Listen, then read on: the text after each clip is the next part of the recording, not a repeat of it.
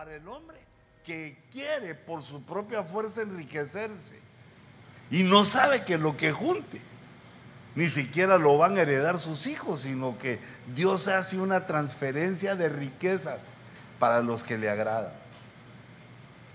Y entonces, ¿qué es lo que tenemos que hacer nosotros? Agradar a Dios. Y en quietud y confianza, esperar que venga esa transferencia de riquezas a ti. Tranquilos, trabajando bien, trabajando con honestidad, haciendo el mejor esfuerzo por las personas que nos contratan, trabajando bien como para el Señor y esperando esa transferencia de riquezas. Así como Israel fue enriquecido al salir de Egipto, así nosotros también vamos a ser enriquecidos para salir a ese nuevo lugar. Así que, hijito, recibilo, recibilo y estate como decía mi abuelita, estate sosiego, esperando que el Señor te provea. Porque ese es, ese es el plan que el Señor ejecuta siempre en la iglesia. Aquellos que lo aman, aquellos que le buscan, Dios los enriquece. Y esa riqueza que el Señor te llega a ti, hey, no me la des toda, ¿ah?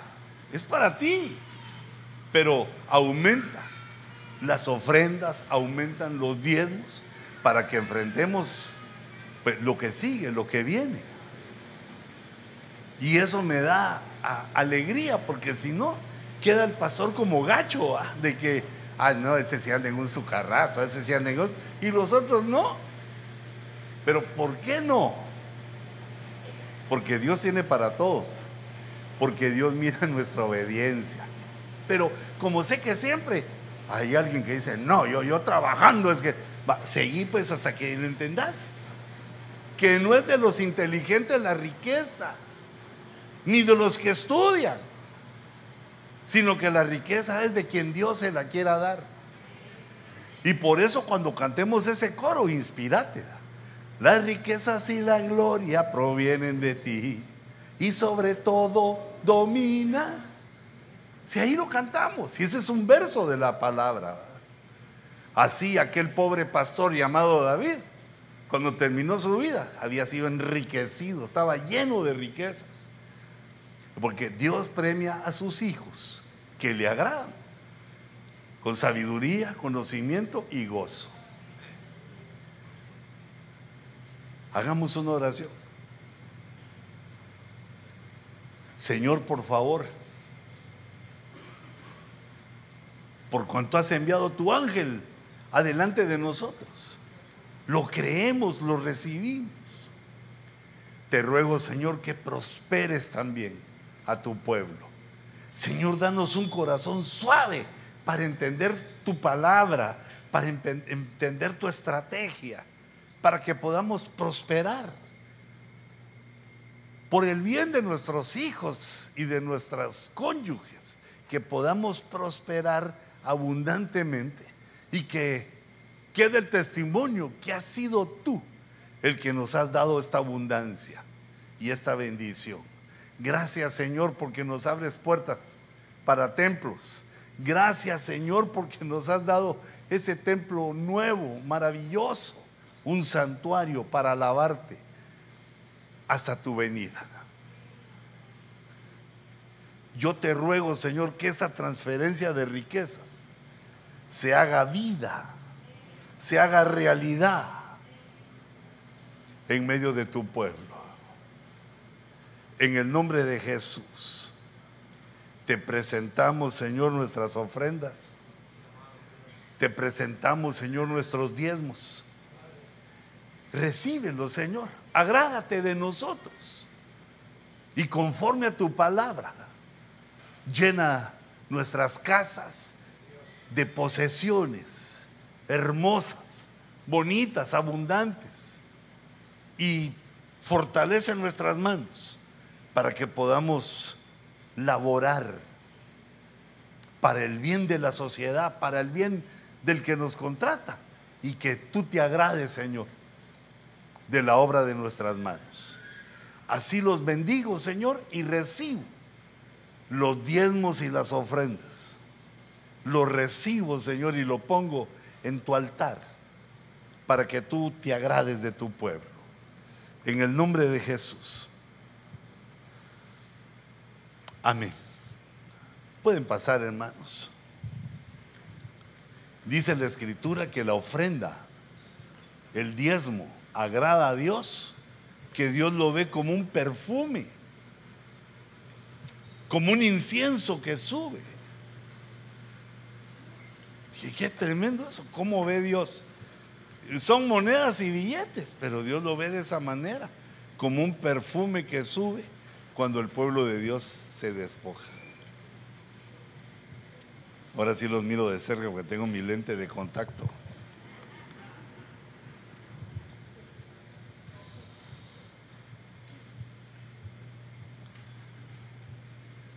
Se emociona uno al estar ante lo nuevo, ante lo desconocido.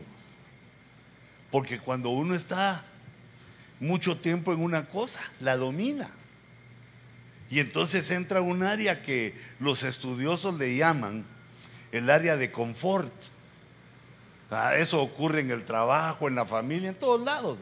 Llega uno a dominar la situación y entonces ya está confortable, sabe a qué horas entra, sale, sabe qué hacer, ya todo lo tiene dominado. Pero esa área de confort, que es deseable, que es a donde tenemos que dirigirnos, esa área de confort, cuando es mucho tiempo, nos, como que nos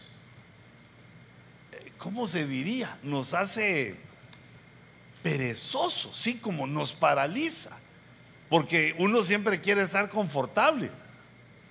Nos paraliza, nos hace ser más lentos y e impide que otras áreas de nuestra vida sean desarrolladas. Y entonces de pronto Dios manda lo nuevo, lo nuevo, lo que no sabemos qué hacer, lo que no sabemos cómo hacer, los retos manda Dios lo nuevo para que nos saque del área de confort y tengamos que buscar el siguiente nivel del área de confort. Y luego nos va a pasar lo mismo allá, en el nuevo templo. Pues lo vamos a llegar a dominar, a, organizar, como les decía, ya con una visión diferente de iglesia. Que estamos entrando, digamos, a una dimensión en la cual la iglesia eh, madura se vuelve militar, se vuelve una iglesia, eh, digamos, de soldados de Cristo. Y entonces esto requiere otras cosas, requiere que en algunos departamentos que no hemos, eh, digamos, no hemos funcionado mucho en ellos, tenemos que ponerles atención y, subirlos, elevarlos. Y a los que ya tenemos, mantenerlos o también subirlos. E, es un trabajo eh, grande y que eh, cuando me siento a hacerlo, a verlo, a visualizarlo, el Señor siempre me recuerda esa estrategia. Porque la iglesia no es un negocio, no se puede manejar como que fuera un negocio. Bueno, tal vez sí se puede, pero no se debe. Porque la iglesia es un ser vivo, es un ser viviente. Y entonces la iglesia debe ser tratada conforme a la palabra. ¿Te das cuenta de eso? Y la palabra lo que nos enseña es que el Espíritu Santo que está en nosotros, en todos nosotros, nos va dirigiendo nos va poniendo el querer y el hacer, nos va poniendo el sentir, nos va, nos va dirigiendo eh, el Espíritu Santo, no solo como personas, primero en lo individual y luego también como que somos solo un hombre. Nos da la unidad para movilizarnos como solo una persona, solo un hombre. Todos para un lado, todos para el otro, porque así se entrena a la soldadesca, así se entrena lo militar. Quiere decir que vienen nuevos adversarios, nuevos enemigos, nuevas estrategias, nueva revelación y sobre todo la prueba de que entendamos que Dios está con nosotros, que Dios está a nuestro favor. Ahora yo al analizar esta estrategia, que no solo la debemos vivir, sino que debemos aprender a utilizarla en nuestra vida, en nuestra vida, digamos, diaria. ¿Cómo se enfrentan ciertas situaciones? Porque no se les puede aplicar a todo. Fíjate, por ejemplo, Deuteronomio 1.26. Le dice Dios a Israel, sin embargo, les dice, no quisisteis subir y os rebelasteis contra el mandato del Señor vuestro Dios. E, eso quiere decir que aquellos como soldados llegaron a un enfrentamiento. Había que enfrentar una batalla. Y entonces Dios les dijo, suban y ustedes van a ganar, pero tienen que subir. Suban a, la pelea suban a la batalla y yo les voy a dar la victoria. Pero mira qué hizo el pueblo.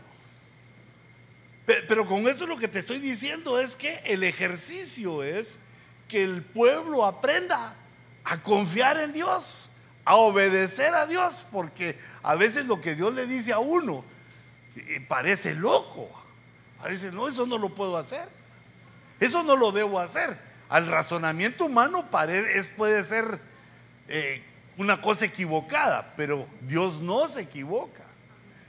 Y entonces lo que ocurre en este caso es que el pueblo no quiso. ¿Y qué es cuando uno le dice que no al jefe? Se revela. Se rebelaron contra el mandamiento, contra el mandato. Bueno, ¿y qué pasó? Bueno, se rebelaron, no fueron. Pero el enemigo seguía ahí, los enemigos no se van. El enemigo seguía ahí y amenazándolos. Y entonces cuando se dieron cuenta que era imposible quitarse a los enemigos, dijeron, va pues, subamos. Ese está en el verso 43. Y os hablé, pero no quisisteis escuchar. Fíjate cómo se repite esto de no quisisteis. Quiere decir que Dios nos ofrece, Dios nos dice cómo, nos va dirigiendo por el Espíritu, pero puede ser que el pueblo diga, no quiero, no quisisteis. Y esto nos lo deja el Señor para que nosotros aprendamos que la victoria Dios nos la va a dar si le obedecemos. Entonces en el 1.43 Dios les dice, no, ya no suban. No, Señor, ahora nosotros queremos subir. Que ya no suban porque ya no estoy con ustedes. Mira, 1.43. Y os hablé, pero no quisisteis escuchar. Al contrario, os rebelasteis otra vez contra el mandamiento del Señor. Y obrasteis con presunción y subisteis a la región montañosa. La, presunción es cuando uno presume, cuando uno, eh, eso está íntimamente ligado con la imaginación. No dice, no, si Dios nos llevó hasta aquí, entonces no, si subimos nosotros vamos a ganar, como, como enfrentemos a los enemigos, vamos a ganar. Y Dios les dijo, no, era cuando yo les dije, ahora ya no voy con ustedes. ¿Y qué hicieron los del pueblo? Subieron. Os hablé, pero no quisisteis escuchar. Os dije que subierais, no quisiste subir. Ahora les digo que no y ahora se, parece a los hijos de uno. O se parece a nosotros, porque eso está estudiado por los psicólogos. Que cuando uno a una persona le dicen que no haga algo, increíble, eso es lo que hace. Y no solo los muchachos y los niños, hasta los grandes también. Es como un error mental, fíjate. Es un error de cálculo mental que uno quiere hacer así para hacerlo bonito, quiere hacer lo que se le da la gana. Pero ahora nosotros hemos desechado eso porque nos hemos puesto delante del Dios viviente. No, no hay un idolito, no de una creencia, del único Dios. Y entonces Él espera que nosotros lo sintamos, lo entendamos y obedezcamos. ¿Y qué fue lo que le sucedió cuando subieron estos ajay? Los destruyeron. Un pequeño ejército los destruyó. Y Dios permitió eso. Sí, que se murieran del pueblo, sí. ¿Y cuál era la enseñanza? No es con espada, no es con ejército, es con su Santo Espíritu. La batalla no es a los golpes ni a la violencia, sino que es con su Santo Espíritu. Entonces Dios muchas veces, infinidad de veces, en su trato con el hombre, nos dice cómo vencer. Y desde Israel en adelante no hacemos caso. Y entonces yo me encontré este verso. Porque así ha dicho el Señor, el Santo de Israel. En arrepentimiento y en reposo seréis salvos. O sea que nos hemos equivocado, hemos pecado, no dejamos de asistir, sino que venimos y le decimos, Señor, perdóname, perdóname, perdóname, quiero seguir adelante, Señor, dame fuerza, en arrepentimiento. Y el reposo nos habla no, de vacaciones, como les he dicho. La palabra reposo no es vacaciones, sino, wow, con perrier me recibieron. Sino que reposo quiere decir buscar a Dios. Porque la palabra reposo es Sabbat o Shabbat. Y la Biblia dice que seis días el hombre trabajará. Y el séptimo dice de reposo, es el séptimo es Shabbat. Shabbat es ir a buscar a Dios, donde está el santuario. Así lo hacían los hebreos y ellos entienden esto, pero nosotros entendemos reposo, ah, vacaciones, recreo. No, no, no es así. Entonces, ¿cómo es que somos salvos? ¿Seréis salvos cómo? Con un arrepentimiento constante, perseverando y en los cultos, en los Shabbat, en el reposo. Pero la segunda parte de la estrategia fue la con la que el Señor habló a mi corazón por este cambio tan tremendo. En quietud y confianza está vuestro poder. Aquí este ya es otra. En quietud y confianza. Pero la quietud puede confundirse con lo que decíamos de inmovilidad, de falta de diligencia o negligencia. Que nos hacemos perezosos. Y entonces la quietud no se aplica en todos los casos. Porque este verso me vino, ya que es paralelo a los otros, cuando el pueblo no quiso no quiso escuchar, no quiso subir y ahora, como les he dicho anteriormente, el Señor nos da esta estrategia y dice al final, pero no quisisteis. Otra vez le dijo a Israel, ¿sabes cómo es la cosa?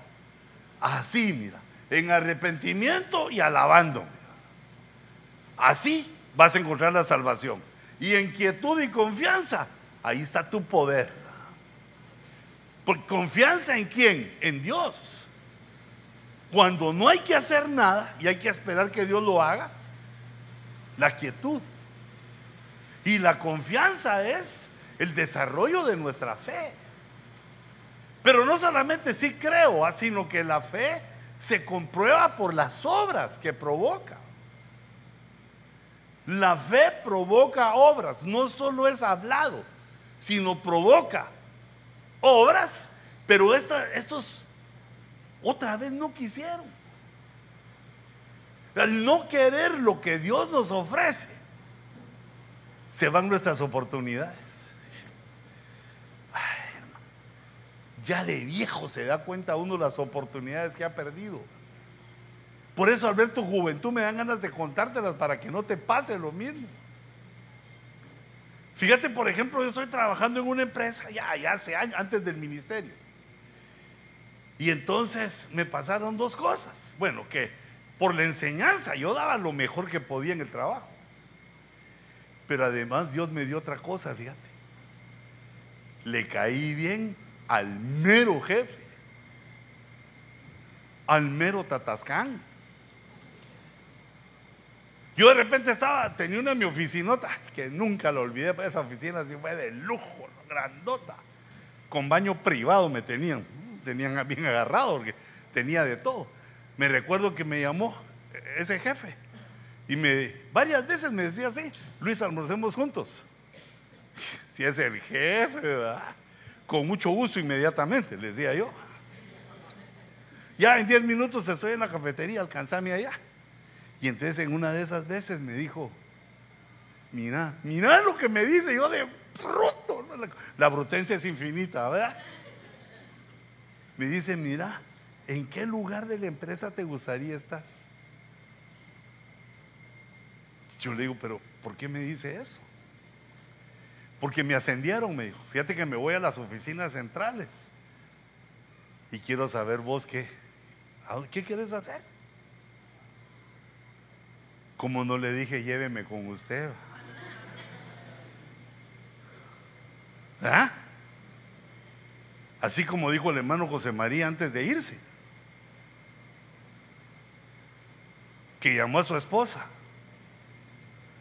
Y le dijo, Blanca, si te quieres ir, andate, le dijo. La que hasta se asustó. Porque José María no era así, sino su carácter era así suavecito. Se le quedó viendo así serio otra vez y le dijo, Blanca, si te quieres ir, andate, Le echó como tres veces. Yo estaba asustado de que delante de todo lo estaba haciendo, pero la cuarta vez le dijo, eso sí, si te vas, llévame contigo. Se le echó buena, ¿va? De las lágrimas a la risa llegó a su esposa. Pero no había oído ese chiste, le hubiera dicho eso. Le hubiera dicho, colóqueme allá donde usted va. De plano que era más de todo. Ay, no, yo, no, aquí estoy bien, jefecito. No, aquí mi zona de confort. Aquí ya domino, ya todo, o sea, quieras termino y ya me puedo ir al culto tranquilo y aquí ya estoy hecho. Pero me viene a la mente porque son las oportunidades donde Dios empieza a hacer transferencia de riqueza para nosotros. Y vienen las oportunidades y uno no se da cuenta porque el cambio. Es como que Dios nos dijera, te, quise dar tu poder, ahí está inquietud y confianza, ahí te la llevé. A la mesa del almuerzo te lo puse. Pero no quisisteis. Por eso, hijito, recordate siempre que Dios está contigo. No hay trabajo que no puedas hacer. No hay cosa que no puedas aprender. Si le pones atención, lo aprendes.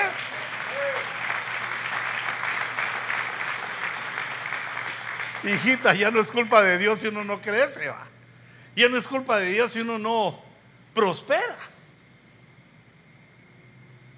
Ese mi jefe se llevó a otro. Después todos andaban de tacuche en carro nuevo, los muy bandidos.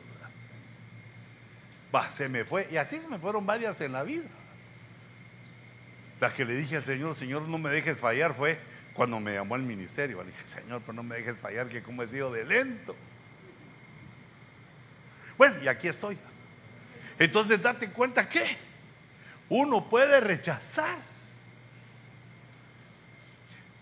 Fíjate que digamos ahora pienso, Mm. ¿Te acordás cuando empezamos a hacer eso? ¿Por qué no dije yo?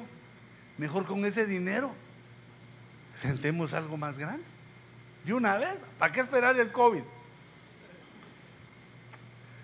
Me da cargo de conciencia porque yo, ah, Señor, me dijiste, yo no quise. Pero que cuando uno no quiere, pero se le pasa porque no está preparado por lento, Dios le vuelve a dar otra oportunidad. Pero cuando uno es consciente y lo rechaza, se tarda la nueva oportunidad. Como que es como una disciplina. Porque Dios quiere que aprendamos a estar sujetos a Él y que hagamos lo que Él quiere. Porque si no el pensamiento de la iglesia y de nosotros mismos es chiquitito, así como tú y yo pensamos, llenos de limitaciones. Pero cuando viene Dios y hace la obra en nosotros, quita todas esas limitaciones. A Dios no le importan las limitaciones. No tiene limitaciones. Nos lleva, nos conduce a ser mejores a creer más en Él, a confiar más en Él, a tener ese tipo de experiencias. Pero estos no quisieron. Pero cuando yo lo leí, le dije, Señor, yo sí quiero. inquietud y confianza. Entonces, la primera, la quietud, es una situación un poco difícil, que la busqué. Por ejemplo, aquí en Jueces 18:9, otra guerra. Y ellos respondieron, levantaos, subamos contra ellos porque hemos visto la tierra y aquí es muy buena. ¿Estaréis pues quietos? La quietud. No demoréis en ir para entrar a tomar posesión de la tierra. Hay cosas en las cuales uno no debe estar quieto. Hay cosas en las cuales hay que hacerlas deprisa, pero no todas. Fíjate eso que nos enseña Dios. ¿Cuándo? Llega uno a la quietud. ¿Y cuándo? Tiene que actuar deprisa. En este caso, la conquista se hace deprisa, no se deja para mañana. Entonces, digamos, eh, imagínate un soltero que está conquistando a, a una chica. Si lo deja para mañana, cuando regrese ya está casado. Y a otro llegó que no quiso esperar y le dijo qué bonitos ojos tiene. Si uno, digamos en este caso, si nosotros no apresuramos la conquista de, este, nuestro nuevo templo, ah, no, inquietud, pero eso era para que nos lo dieran, pero la conquista se hace con velocidad. La conquista se hace de pronto. E, eso es lo que les dice ahí. ¿Van a ir contra el enemigo? Sí. ¿Estaréis quietos? ¿Van a ir con la espada así como que fuera batón jugando, como que fuera capirucho con la espada? No, hay que ir listos, hay que estar preparados porque es una situación difícil en la cual no se acepta la quietud. Para que conquistes, hijito, si ya estás casado, para que conquistes tu casa, conquistes a tu mujer. Que esas son conquistas que uno tarda años, hermano. Sos creído, ah, dijiste, no, hermano, ya en dos meses la tengo ahí, comiendo al piste en mi mano. Tener cuidado, no sea que tenga pico de pájaro loco y te dé un picotón en la mano. Que si la conquista es que enamora a una a su mujer. hermanos, y para eso nos hicieron machitos, no para andar ahí de bravucones. No, para andar de bravucones, no. Para ser un galán con la esposa de uno. Mira, ¿vos le has besado alguna vez la mano de tu esposa? Pues yo no sé, no, lo he investigado bien, pero los antiguos cuando saludaban a una dama, casi le doblaban la rodilla y le besaban la mano. Y aquellos se quedaban. Era algo de galantería, de educación que te he dicho que la mujer no, no, no, no se, se conquista con dulzura? Ese es. Se conquista cuando llegas y sacas no la pistola, sino el cheque. El cheque. Mire, mi amor, aquí vamos a sacar el diezmo. Me regaló unos 30 pesos para gasolina y el resto pague todo.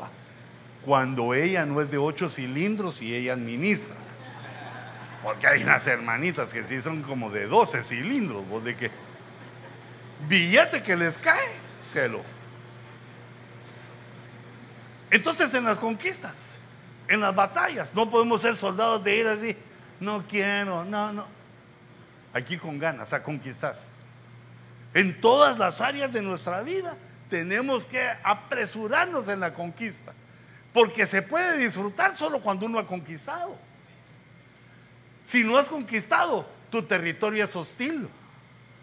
El hombre que no ha conquistado su casa llega y no le han preparado nada. El perro le ladra, los hijos ni lo saludan. Jugando sus, los juegos que vos mismo le compraste, ni te ponen atención. Tu esposa sale como doña Florinda de una vez ahí. No has conquistado. ¿Qué, qué querés? Llegar a tu paraíso. No hay. Igual en tu trabajo. Si medio llegas temprano, medio te vas tarde, medio, o sea, medio, medio, no sirve. Uno tiene que esforzarse en su trabajo. El jefe lo ve y vas conquistando tu puesto. De ahí se pueden ir todos menos vos. Y si te vas es porque Dios ya quiere darte otro mejor trabajo donde te paguen más. Entonces, estaréis pues quietos. En las batallas no. En esas batallas no. No os demoréis en ir para entrar a tomar posesión de la tierra, entrar a tomar posesión de lo que Dios se ha dado. Pero hay otra. Esta de segunda de Crónicas 20:17. Aquí claramente Dios le dice a Israel, no necesitáis pelear esta, en esta. No necesitáis pelear. No necesitáis pelear en esta batalla. Apostaos y estad quietos. Apostados es que uno se coloca, no es que uno va a Las Vegas, hermano, ese, es otro apostar. ¿va? Apostarse quiere decir que uno se coloca estratégicamente, se oculta, esperando algo, esperando una estrategia, haciendo algo. Están apostados y están quietos, tranquilos. Pero esta era una orden directa de Dios. Y ven la salvación del Señor con vosotros, oh Judá, oh alabadores Ved la salvación de Jehová con vuestros propios ojos. Mirad cómo Jehová derrota a esos enemigos. Pero no todos. Esta era una batalla en la cual yo nunca lo hubiera enfrentado así. Sino que, ¿qué más hacemos? Hermanos, ¿quién sabe de algo? ¿Quién tiene conectes? ¿Quién me ayuda? ¿Quién habla inglés, francés? Pocomán que me acompañe para hablar. Es decir, se pueden usar esas estrategias como la primera, no estar quietos. Pero hay unas que hay que estar quietos, hay que discernir eso. Hay unas batallas así tremendas. Fíjate que yo tenía una, un compañero de clase que no se le rajaba a nadie. Como, ¿sabes que uno de muchacho? ¿ah? Le hacen bullying y medio se defiende uno, ¿va? O lo trompasean o uno gana. Si lo trompasean, te siguen haciendo bullying, ¿va? Si ganaste, respeta. Pero yo tenía una cosa que se llamaba el truco de la carne asada, ¿va? Que si me estaban dando muy duro, los mordía donde los agarrábamos. Y ante la mordida cedía. Pero ese mi amigo le decíamos de apodo el helicóptero, porque cuando se enojaba, se dejaba ir tirando guamazos así, mira. Puro helicóptero, va solo que en lugar de las hélices así. Y así, de puro, de pura suerte, le había, había noqueado como a tres bravucones de la clase. ¡Ay! Y de repente chiploco, noqueado. Entonces se le respetó y se le llamó el helicóptero. Todo iba bien con el helicóptero, se fue hasta arriba en el top 10, ahí era el, ah, nadie lo molestaba. Pero como siempre hay alguien más, otro dijo, no, ese me lo suena. Y se peleó otra vez con el helicóptero. Y ahora el helicóptero iba tirando guamazos y no le dio. Sino que el otro, cuando hizo así y esa mano se fue para atrás, lo agarró en la pura ficha. Y entonces el helicóptero cayó.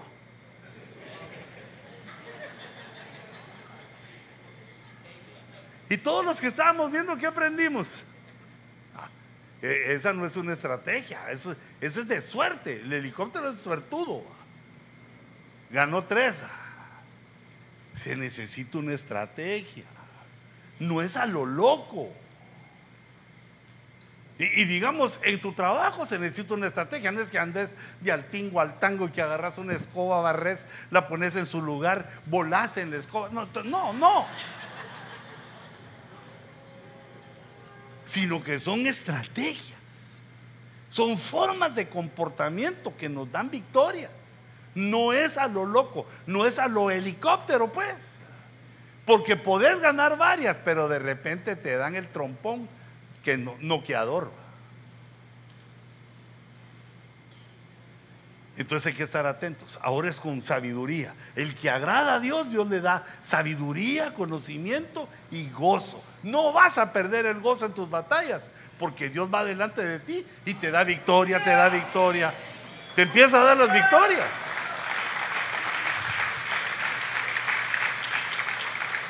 Pero no es el helicóptero. Entonces, la quietud quiere decir, en parte, no temáis ni os acobardéis.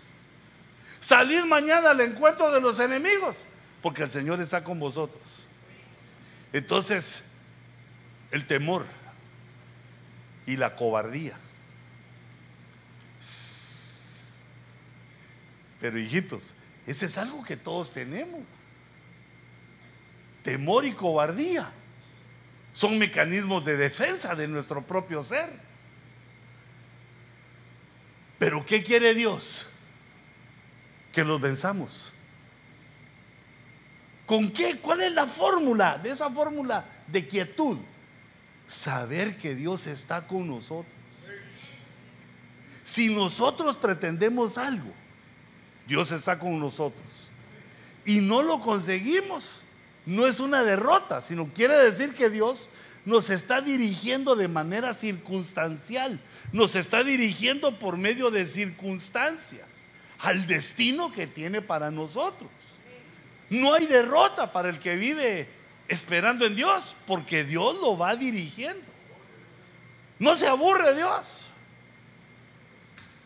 Entonces, e, esa, esa situación mental de luchar contra el miedo, de luchar, de luchar contra la cobardía, basado en que Dios está con nosotros. No en la fuerza, no en tu fuerza, no en tu inteligencia, aunque la estás poniendo en práctica, pero con el entendimiento, Dios está contigo. Dios te llamó, te trajo aquí porque quiere estar contigo. Si Él no quisiera, ni, ni se preocuparía por nosotros, nos deja ahí viviendo como gatitos, como perritos, ahí que vivamos nuestra vida. Nos llamó por algo, que Él quiere hacernos victoriosos, que Él quiere estar con nosotros. Y entonces nuestros enemigos primero son el temor. El primer enemigo es uno, el temor y la cobardía. Y mira cómo hace Dios. Yo le digo, Señor, ¿por qué no nos la quitas de un solo? No, nos dice. ¿verdad? No temáis, Él nos dice, no, eso no, eso sí, eso no, eso Él nos va diciendo. El que lo tiene que hacer somos nosotros. Entonces, hay batallas que hay que ir a pelear y otras batallas que no hay que ir a pelear. Las que no hay que pelear hay que hacerlo en quietud. Como no es tu fuerza, no es nuestra fuerza, ni la inteligencia, en quietud. En reposo. Reposo ya dijimos, el culto. Ah, no, pero era inquietud y confianza. Estad quietos y sabed, recordad, sé consciente de esta verdad. Dice, y sabed que yo soy Dios. Te está, nos está hablando Dios ahí, te está diciendo, recordate, yo soy Dios, te estoy hablando. Señor, no te veo. Sí, pues te estoy hablando. Yo soy Dios. Exaltado seré entre las naciones. Exaltado seré en la tierra. ¿Y cómo hace Dios para exaltarse? Nos da la victoria. Y cuando nosotros somos victoriosos, lo alabamos, lo exaltamos. Y hasta los enemigos, cuando se ven derrotados, tienen excusa. Ah, es porque Dios está con ellos. También otra cosa que hay que hacerlo con quietud. Dice Eclesiastés 9:17. Las palabras del sabio, oídas en quietud, son mejores que los gritos del gobernante entre los necios. El gobernante no gobierna solo a necios, también gobierna a sabios. El gobernante lo gobierna todo. Pero dice que cuando el gobernante pega de gritos es con los necios, con los sabios no. Entonces, estad quietos. Y para conquistar, apresurados.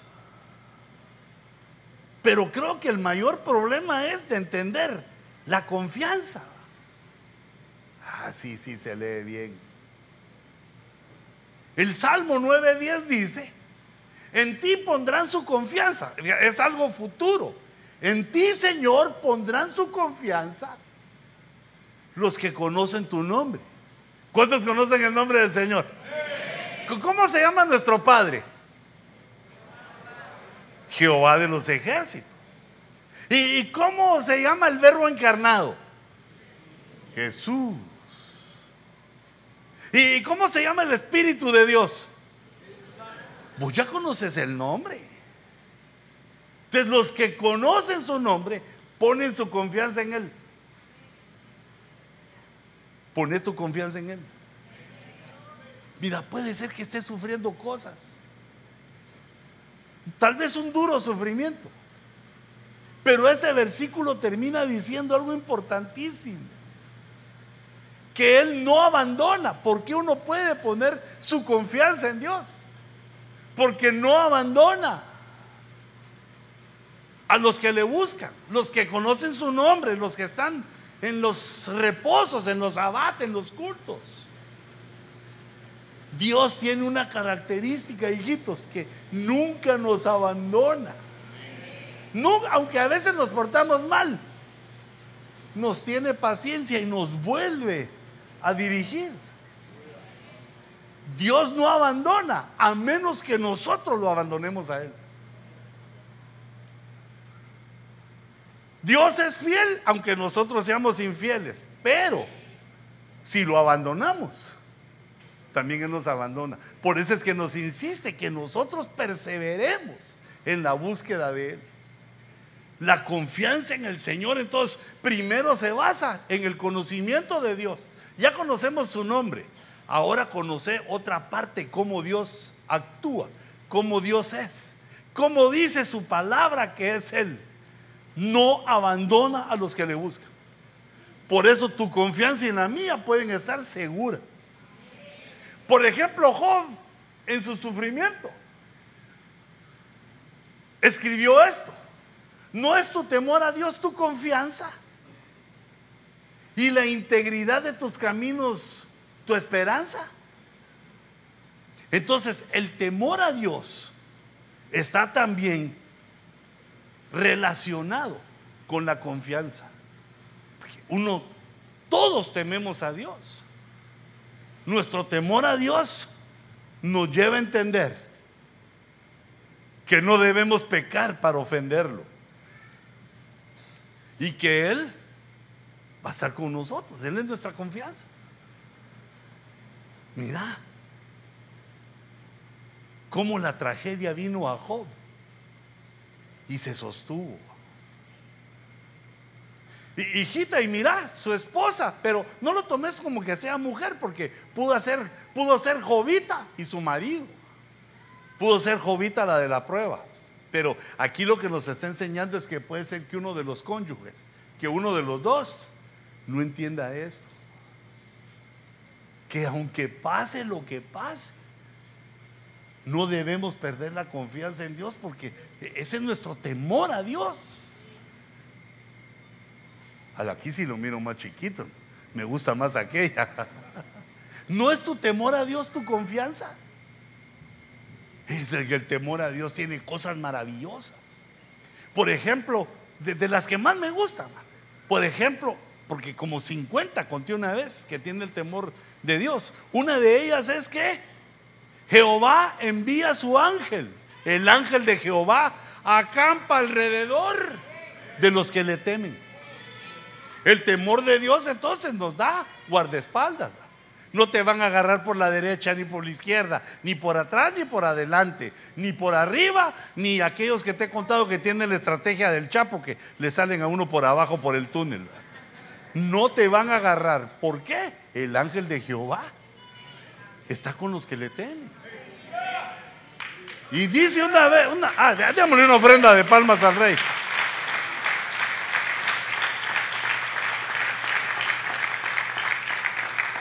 E, esa es de las últimas sudadas porque ya vamos a tener nuestro aire acondicionado. Ahí llevan su suéter, hijitas, porque da frío.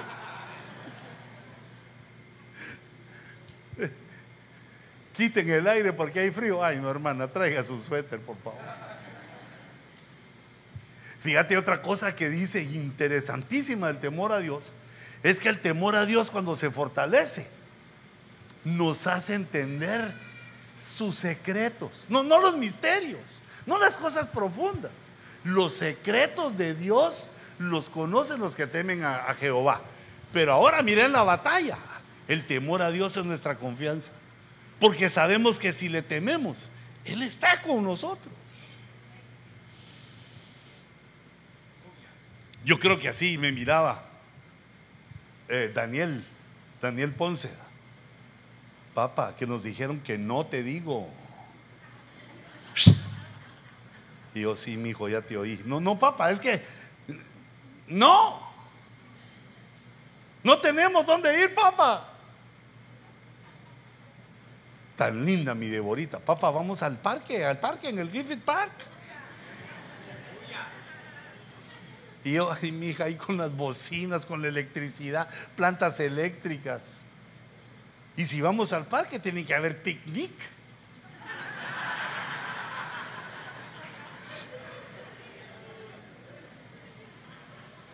Ay, yo por dentro, Señor, inquietud, inquietud y confianza. Y así como te contaba, de pronto ya tenemos, vengan a verla. La fuimos a ver. Igual, viernes y domingo en la tarde. Muy bien, mañana firmamos, mañana pagamos, muy bien. Y alguien llegó a decirles que no porque los de Benecer. ¿Saben qué le dijeron? Pues dijeron que Ebenecerita negativo cambie fuera. ¿Por qué? Es que no era ahí. No era ahí, pero entonces yo, pero ¿dónde es, Señor? Mira, y allá es 27, ya es 24, Señor. Viene el apóstol, no tenemos dónde. Quietud y confianza. Mi temor es mi confianza. Que Él no va a fallarme. Él no va a fallar. Más el miedo que falle yo. Pero Él no va a fallar. Mira, mira cómo es esa estrategia de, de la confianza. Dice Job otra vez, cuando estés abatido, hablarás con confianza y Él salvará al humilde. Eso es decir, cuando, cuando parece que estás derrotado, abatido es que te derrotaron, que tropezaste, algo te pasó, ya no estás firme. Cuando estás abatido, hablas con confianza. Por esto mismo, porque sabes que Dios va a hacer algo. Él mueve las cosas de una manera que uno ni entiende.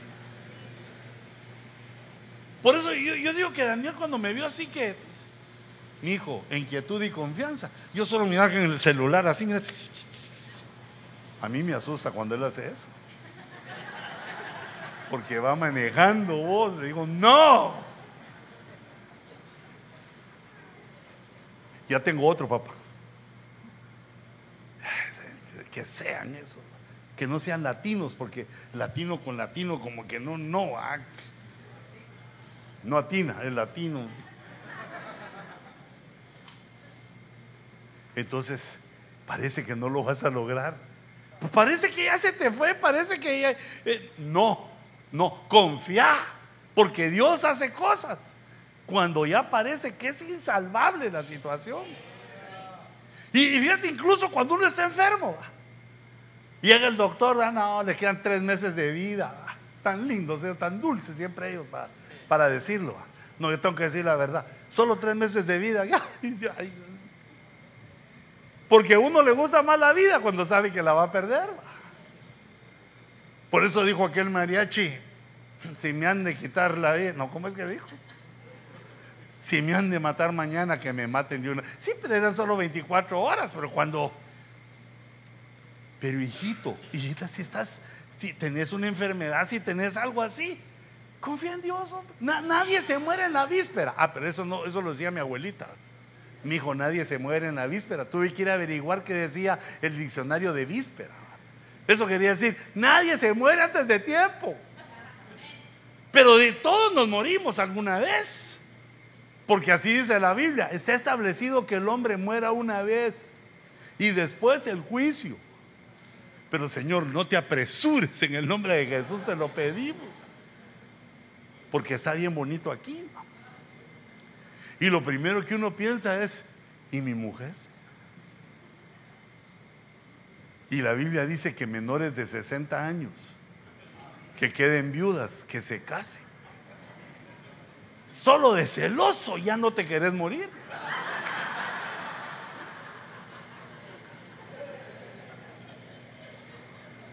Pero yo leo ahí que cuando estás abatido, hables con confianza.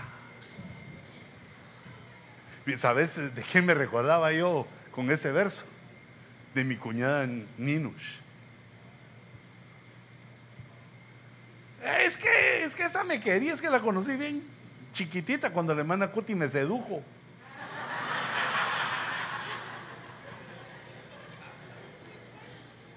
Yo me recuerdo que tenía 11 años la hermana Ninush. Y me dijo, cuando ya estaba enfermita, me dijo, Huicho, ya no me va a sanar el Señor. Y yo me hice loco. Sé que me oíste.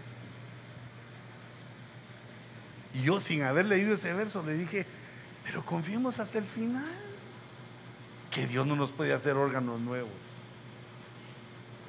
¿Y si es la hora de irte? prepararnos un lugar. Ah, no, el Señor es el que prepara los lugares. Pero yo se lo quise hacer dulce, pero le dije, no, confiemos hasta el final. Le dije, Ninos, yo confío hasta el final. No sé cómo. Somos todos impotentes, te amamos, somos impotentes. Se reía, sí, ¿verdad? Así tomando, le dije, tranquila, con confianza. Y si no, pues hijita, si uno quiere decir que ya le toca irse. Lo que está más allá es mejor. Pero mientras estemos aquí abatidos, no nos demos por vencidos. Porque el Dios que nos ha llamado es poderoso. Hace unas cosas tan maravillosas. Fíjate que ya que el hombre bien bravo que quiere dejar a la mujer y se lo va a decir ya me quiero ir ya de vos ya no te quiero ver y él le dice fíjate que vengo del doctor salí positiva. Y una sonrisota, se le olvida que la quería dejar. ¿Qué? ¿Un hijo? Sí, si es el primero, qué alegría. O si no, también qué alegría. ¿Otro? ¿El octavo? Ya vamos llegando al equipo de fútbol, mi amor. Son 12, porque 11 y el director técnico. Confiemos. Lo que no tenemos, Dios nos lo quiere dar. Pongamos nuestra confianza en Él porque confianza es creer que vamos a tener algo que no tenemos. Es una fe fortalecida, es confiar de fe. Es tener la fe para saber esperar lo que uno no tiene. Eh, miraste otro verso que me encantó. Con grandes prodigios nos respondes en justicia. Oh Jehová de nuestra salvación. Dios de nuestra salvación, confianza de todos los términos de la tierra, de lo más lejano del mar. No, no podemos ser tan orgullosos de pensar que solo nosotros confiamos en Dios. Tiene miles de millones, creaciones que confían en Él. Y a nosotros nos llama a ser parte de eso, de los que confían en Él. ¿Quiénes serán? Bueno, todos los términos de la tierra. Fíjate que en China prohíben la Biblia y hay un crecimiento del Evangelio sin Biblia. Cuando se quiere oponer el hombre, Dios muestra que hay gente que lo ama aunque los maten. Pero fíjate, en los términos de la tierra y lo más lejano del mar. Solo que sea Aquamama. Hay un jugador de básquetbol que se parece a Aquaman.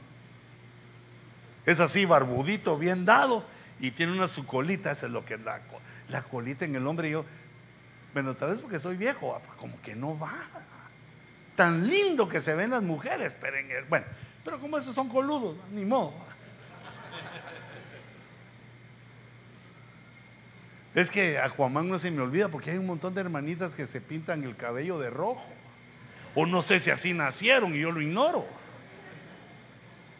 Ustedes me recuerdan a Merari, la novia de Aquaman. Según la película que dieron esos de Hollywood. ¿O no se llamaba así? Bien, ¿va? Merari. Y como hay, una, los hijos, hay un hijo de Moisés que se llama Merari, digo, eso ya se lo están robando de la Biblia a los nombres. No solo Dios es nuestra confianza, no solo para nosotros Dios es confianza. Tiene millones, incontables, infinitos que en Él confían. Fíjate que los animales confían en Él.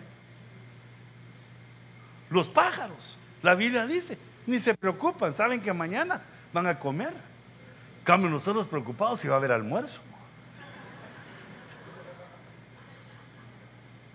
Miraste el Proverbios 3:26 porque el Señor será tu confianza y guardará tu pie de ser apresado. El Señor es nuestra confianza. Lo conocemos, nos va revelando cómo es Él. No vas a quedar atrapado tampoco. Pero eso solo para conocer a Dios. En el temor del Señor ese se parece al número 2, al de Job 4.6. En el temor del Señor hay confianza segura. Pero lo que me gustó de este versículo es que confiar en Dios se traslada hasta los hijos de un, del que confía. Mira qué poder tiene el de la confianza. Que uno confía en Dios y los hijos también reciben a los hijos dará refugio. ¿Quién? Dios. Es que yo me acerqué para verte qué joven sos. Vos todavía no pensás que van a ser mis hijos. No tenés esa, ese pensamiento de la llorona. Ay, mis hijos. Porque entonces cuando uno es joven sabe que tiene eh, muchos años por delante y que va a estar ahí para ayudarlo. Pero uno que ya va llegando a viernes, no, a sábado. Se preocupa. Como que pudiéramos hacer demasiado. Pero aquí también viene entonces la confianza que tenemos en el Señor. Tal vez nuestros hijos no están consagrados, tal vez vienen haciendo caras a la iglesia, tal vez ni vienen, tal vez los dejas en la casa, pero lo que tú estás haciendo los va a ayudar a ellos porque a, veces uno es rebelde mucho tiempo, mucho tiempo. A, mí no me pasó así, porque yo, cuando oí el Evangelio me convertí, pero después conocí a otros que necios. Los operaban y casi se morían y se recuperaban y a seguir en lo mismo. Se les hablaba el Evangelio. No. A algunos Dios les tiene ya su fecha. Según lo que decía mi abuelito, que cada, eh, cada cochito tiene su sábado. O sea que de que va a tocar que lo hagan chicharrón, va a tocar. ¿Y cómo hacemos nosotros los padres para mientras? Poner nuestra confianza en Dios. Porque aunque no estemos, aunque no podamos, Dios se va a preocupar por nuestros hijos. Les va a dar, por lo menos les va a dar refugio. Quiere decir que los están siguiendo. Quiere decir que están en problemas, pero encuentran dónde establecerse.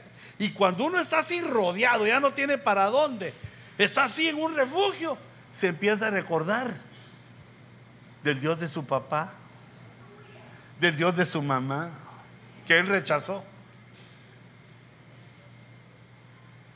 Mira, ahora en el Nuevo Testamento, en quien tenemos libertad, Efesios 3:12, y acceso a Dios con confianza por medio de la fe en Él.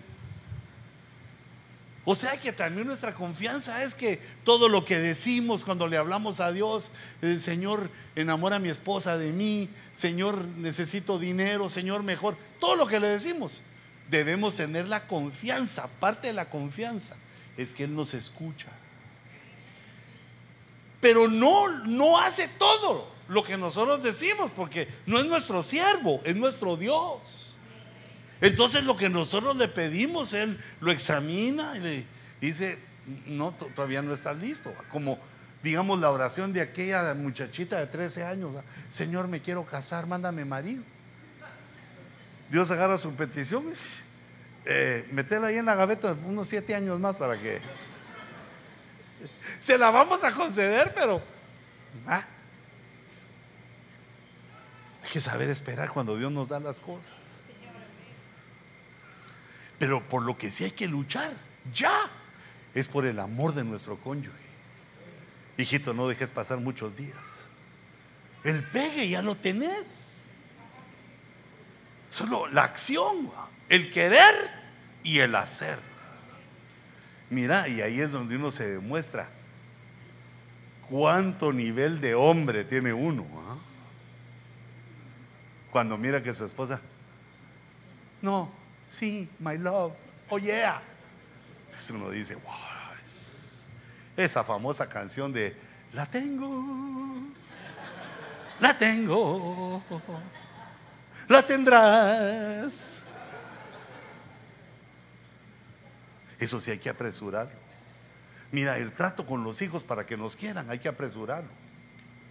Pero eso no quiere decir que le estés sobando la cabecita mucho, sino que si se equivocan, corregirlos. Porque en el momento se enojan. Pero cuando sean grandes van a decir, mi papá era buena onda, hermano. Mi papá, aunque ya no estés, pero va a decir mi papá. Y si estás, tal vez te regalan una tu locioncita el día del padre, va para devolverte los millones de dólares que invertiste en él.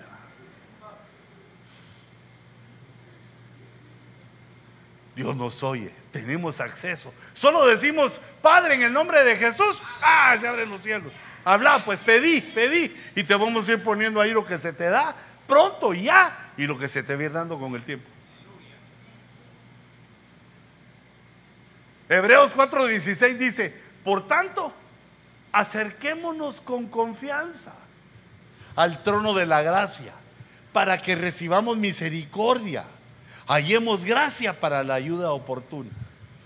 Ese es parecido al que tenemos acceso con Dios, pero aquí nos lo dice que hay que acercarse. Por eso es que Dios nos pone venir a los cultos, que nos reunamos, porque cuando alabamos a Dios, Jehová habita en la alabanza de su pueblo. Al alabarlo nos acercamos a Él. ¿Y cómo debemos hacerlo? Con confianza. Él ya sabe que somos pecadorazos. Ya sabe que fallamos. Pero nos acercamos con confianza porque sabemos que la sangre de Jesús nos perdona nuestros pecados. Y esa es la confianza que tenemos delante de Él. Que si pedimos cualquier cosa, cualquier cosa, abre el panorama. Pero los límites son conforme su voluntad. Él nos oye. La confianza en que Dios nos oye, la confianza en que Dios está con nosotros, la confianza en que vamos siendo dirigidos. Que tenemos la fe que Dios en nosotros. Porque esto, hijito, no lo tuvieron los otros. Por ejemplo, ¿te acordás de Gedeón? ¿Será que me habló Dios o no? Si aparece mojado todo lo que está alrededor de este vellón, era un milagro. Que no se mojara la piel del carnero y se mojara todo lo demás. Si pasa eso, es que Dios me habló. Y se levanta rápido al día siguiente y como Él lo pidió, una prueba. Y todavía no estoy seguro. No sea que la nube sea en forma de dona y haya mojado todo alrededor menos el vellón. Y entonces dijo, ahora que se moje todo, menos que se moje todo el vellón. Y que la tierra queda seca. Se fue a dormir y al día siguiente, como lo había pedido. Que Dios nos oye, hijitos, Dios nos habla. No debemos extender tanto las, las peticiones a Dios que nos dé señales, sino dejarnos dirigir por Él. Porque si no entre señal y señal, este dudaba. Tenía miedo, se acobardaba. No, Señor, ¿cómo voy a ir a matar? ¿Cómo ir a pelear con aquel montón de gente? Y yo, yo soy agricultor, ni sé agarrar bien la espada. No es con espada, no es con ejército, no es con tu inteligencia, ni con la mía. No es porque tengamos o no dinero, no es, no es por eso. Es porque Dios está con nosotros. Y quiere que en quietud y confianza esté nuestro poder, esté nuestra fuerza. ¿Cómo regresa la esposa ausente? En quietud y confianza. ¿Cómo regresa el marido ausente? No hagas nada mejor, hijita, mejor tal vez Dios te lo quitó, hombre. Ya sé que no querés eso, va. Entonces, en quietud y confianza, espera que regrese. A menos que te pegue, si te trancasea, olvídalo. Échale fuego a ese recuerdo. Porque sé que hay un hombre que te va a amar, que va a usar su mano, pero para acariciarte, no, no para desmayarte. Pero como la mayoría de hermanos no, no hacen eso, va, sino que solo están alocados, son muy jóvenes. Recordate que los hombres a los 40 dejamos de ser muchachos. Nos cuesta agarrar la madurez a los hombres. Yo hasta como a los 62 sentí que empecé a madurar.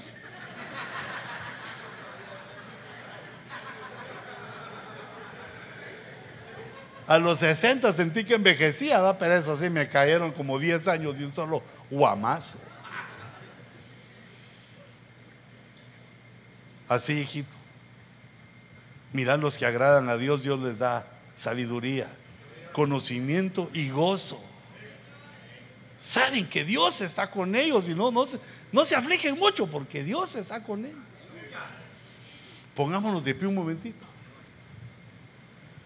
Así nos ha mostrado el Señor en este cambio. Hasta hoy. Y eso lo hace Dios para que tengamos todos este beneficio de aprender a confiar en nuestro Dios. Cierra tus ojitos un momentito. Dame un fondo musical ahí, hijita. Señor, perdónanos porque somos desconfiados. Porque las experiencias de la vida nos han hecho desconfiados.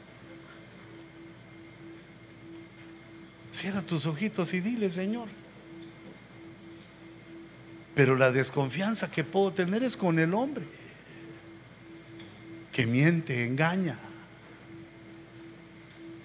Pero voy a fortalecer mi confianza en Dios.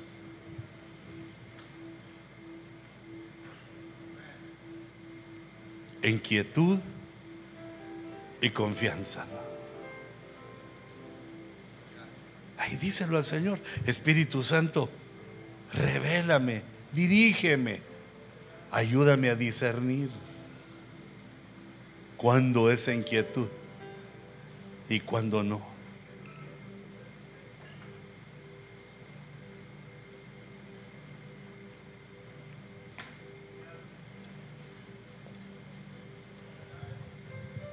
Y el Padre que nos prometió llenarnos de su espíritu, que su espíritu nos dirigiría, que nos llevaría a lugares amplios y preciosos, que nos conduciría a la alegría, a la felicidad. Espera como respuesta que confiemos en Él. Tal vez no tienes lo que quieres porque has fallado en algo. También Dios te lo revela. Para que la obediencia de cada uno de los que creen sea perfecta. O más o menos perfecta. Lo más que se pueda. En medio de nuestra debilidad. Lo más perfecta que se pueda. Señor, nosotros ponemos nuestra confianza en ti. Por todas las situaciones que vivimos en nuestra vida, en el trabajo, en nuestro hogar, ponemos nuestra confianza en ti. Tú nos guardarás. Tú lo harás. Nos harás poderosos en la quietud y la confianza. Nosotros ponemos sobre tu altar todo temor, toda cobardía, toda rebelión y desobediencia la traemos a tu altar porque nos reconocemos, Señor, débiles. Que el fuego de tu espíritu consuma cobardías y temores. Que arrase tu fuego purificador. Que arrase, Señor, la desconfianza, la rebelión y la desobediencia. Yo en el nombre de Jesús pongo esto sobre tu altar, nuestros temores y miedos y rebeliones, los entregamos. Y en su lugar, ministro, Señor, en el alma de tu pueblo, la confianza en ti. En ti creemos y en ti confiamos. Tú diriges nuestro caminar. Tú impides que nuestro pie sea apresado. Tú nos llevas de gloria en gloria, de victoria en victoria. Nos conduces al paraíso nuestro. Nos conduces a la felicidad. Por tu grandeza, tu majestad. Confiamos en ti. Yo levanto mis manos, Señor, para confesarte con todo mi corazón que quiero confiar en ti, que me ayudes a confiar en ti. Y confieso que confío.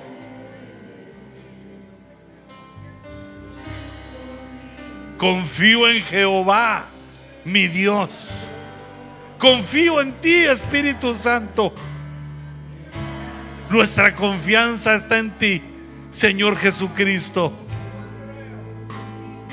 nuestro Dios.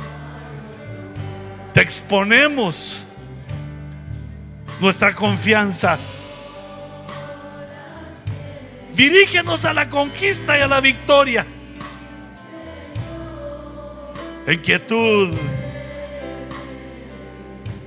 y confianza está tu poder. Y que se escriba, Señor, al lado en tu palabra. Y nosotros sí quisimos. Y nosotros sí quisimos.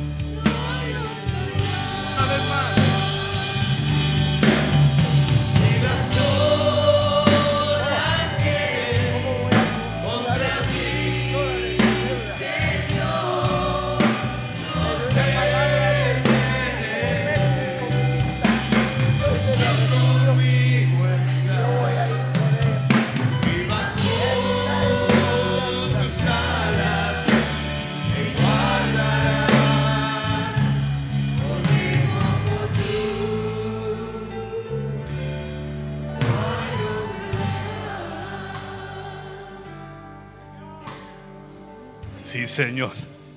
Confianza nuestra.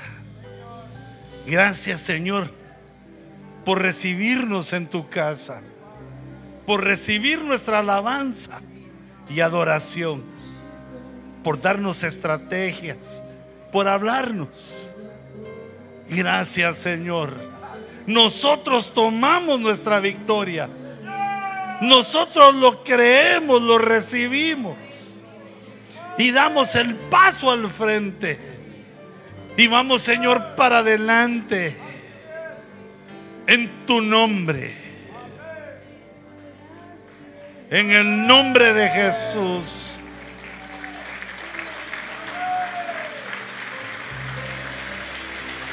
Démosle fuerte esas palmas al Rey.